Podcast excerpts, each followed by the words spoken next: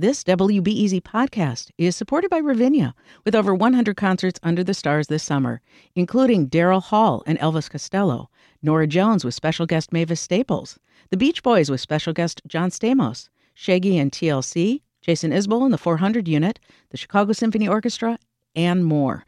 Their thirty-acre park is nestled in a gently wooded area.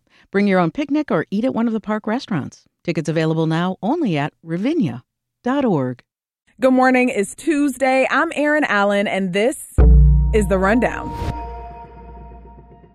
Well, yesterday was Martin Luther King Junior Day, and some folks across Chicago celebrated with art, music, and something you're obviously into, podcasting. My colleague Kristen Shore spoke to a few folks celebrating in Hyde Park. At the Hyde Park Arts Center, seven-year-old Grace Hobson sat at a table coloring pictures of M L K and the Great Migration in beautiful shades. Teal, um, silver, and a grayish blue thing. Nearby, a group of teens shared stories about the South Side for a podcast. What do y'all believe is something you can only get here in Chicago? Good Italian beefs. Oh, yeah. Yeah, yeah, good Italian beef. Absolutely. Where do you go? Do you go to uh, Eli's? Portillo's. Portillo's, yes. Around the city, residents also performed service projects to honor King and his legacy. While they were doing their thing in Hyde Park, the United Way had an online celebration yesterday called the M L K Day of Understanding and Service. Sociologist Reuben Jonathan Miller talked during a webinar, and he tied M L K's vision of community with the need to help formerly incarcerated people re-enter society. My colleague Esther Yoon-Ji Kang is reporting that he says the U S has too many laws that shut out formerly incarcerated people.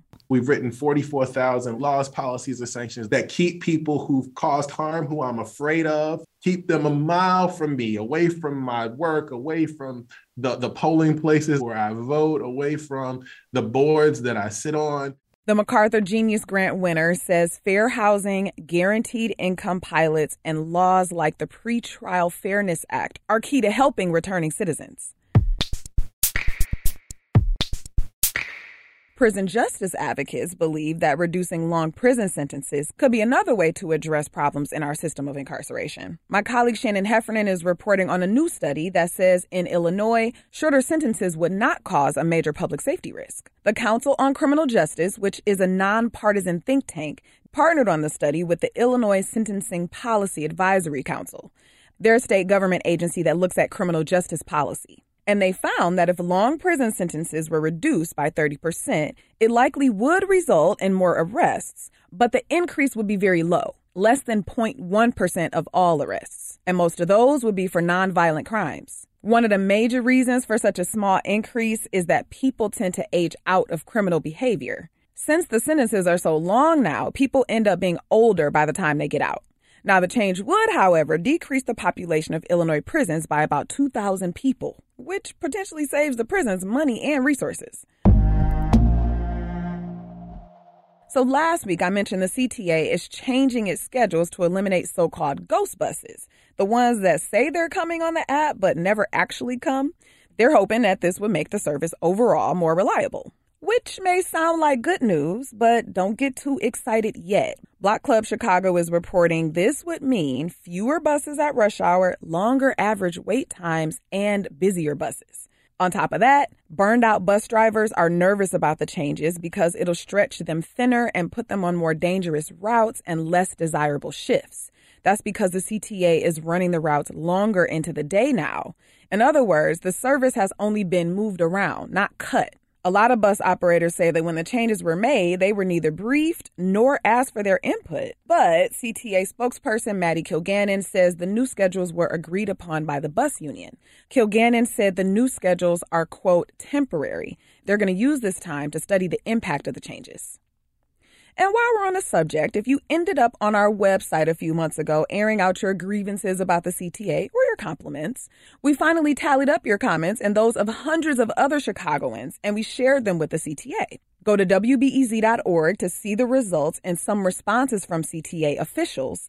And if you missed my conversation with the reporter who wrote the story on this, the episode is called W B E Z Survey About C T A Showing Lots of Frustration. You can find it on the W B E Z website as well, or wherever you get your podcasts. And a few quick hits before we get to weather. If you've never heard of Oath Keepers, it's a far-right anti-government group. And more than a year ago, N P R reported that Chicago police officer Philip Singto had been listed as a member. And recently, some documents came through showing that he admitted to being a part of the group for three or four years. But apparently, he won't be punished for that. A Chicago police internal affairs investigation concluded that the allegation against him was, quote, not sustained. And over the past few weeks, I've been updating you on a measure to protect folks who come to Illinois seeking and providing abortion care. Well, late last week, Governor J B Pritzker signed the bill into law. So now providers and out-of-state patients are protected against legal attacks from other states for abortion care performed here. As for weather today, it's cloudy and it's windy, staying in the low forties all day, going down to the mid thirties by tonight. And that's it for The Rundown today. I'm Aaron Allen. Happy to be back here with you. I'll talk to you bright and early tomorrow morning.